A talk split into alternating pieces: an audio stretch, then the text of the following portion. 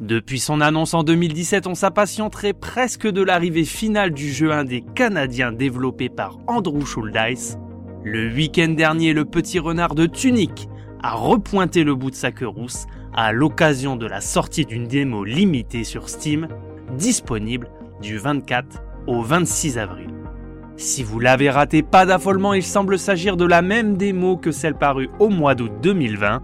On n'a malheureusement rien vu de plus que l'année dernière, mais d'après un gif tweeté le 8 avril dernier par Finji, l'éditeur du jeu, le petit renard de ce Zelda-like en 3D isométrique a franchi la porte dorée. Serait-ce un signe pour annoncer la fin proche du développement On croise les doigts et la sortie de cette démo est l'occasion de faire le point sur ce qu'on sait déjà sur le titre. Bonjour à tous et bienvenue dans Game Over. Avant toute chose, sachez que si vous souhaitez aider à faire connaître cette émission, n'oubliez pas de vous abonner, de la commenter et de la liker. Merci à tous.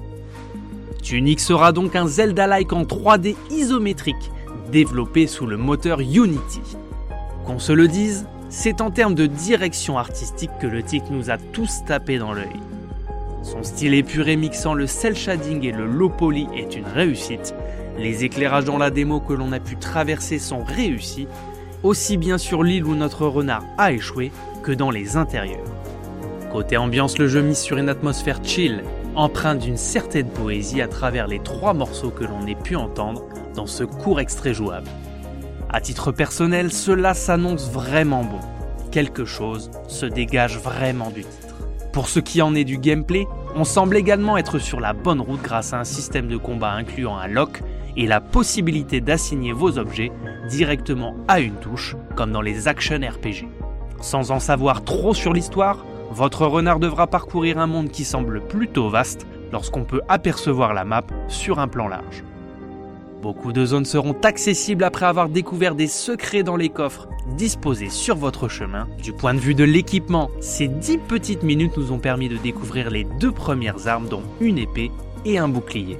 En plus d'une jauge de vie visible sur la gauche que vous pourrez restaurer à l'aide de potions ou des statues renards, Tunic propose également une jauge d'endurance servant pour le moment à votre bouclier.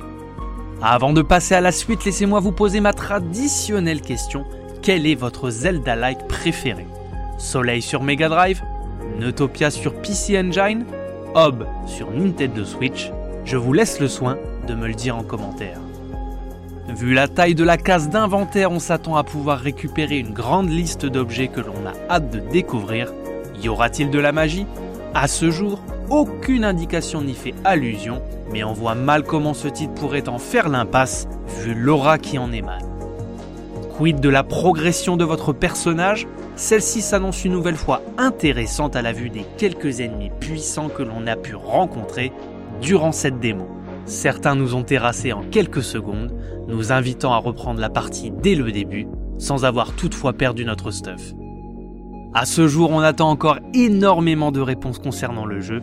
Quel est donc ce langage mystérieux que l'on ne peut visiblement pas comprendre Et pourra-t-on le déchiffrer à terme? Alors de terminer cette nouvelle preview, on n'en sait finalement que très peu sur cette nouvelle pépite indé, qui est le fruit du travail d'un seul homme. Le jeu a apparemment beaucoup évolué selon les dires de son créateur, mais sortira-t-il avant de se faire griller la politesse par un autre titre du genre? Quels soutiens financiers ou humains se sont-ils adjoints au projet depuis son annonce il y a 4 ans Le mystère qui plane au-dessus du titre est en tout cas à la hauteur de notre attente. Nul doute que l'on va continuer à être à l'affût de la moindre information qui filtre à propos de cette exclusivité attendue sur PC et Xbox. Après déjà 4 ans d'attente, on s'impatienterait presque à l'idée de mettre les mains sur une version définitive. Voilà, c'était Game Over, n'hésitez pas à vous abonner, à commenter, à liker ce contenu si vous l'avez apprécié. On se retrouve prochainement pour une nouvelle émission. A plus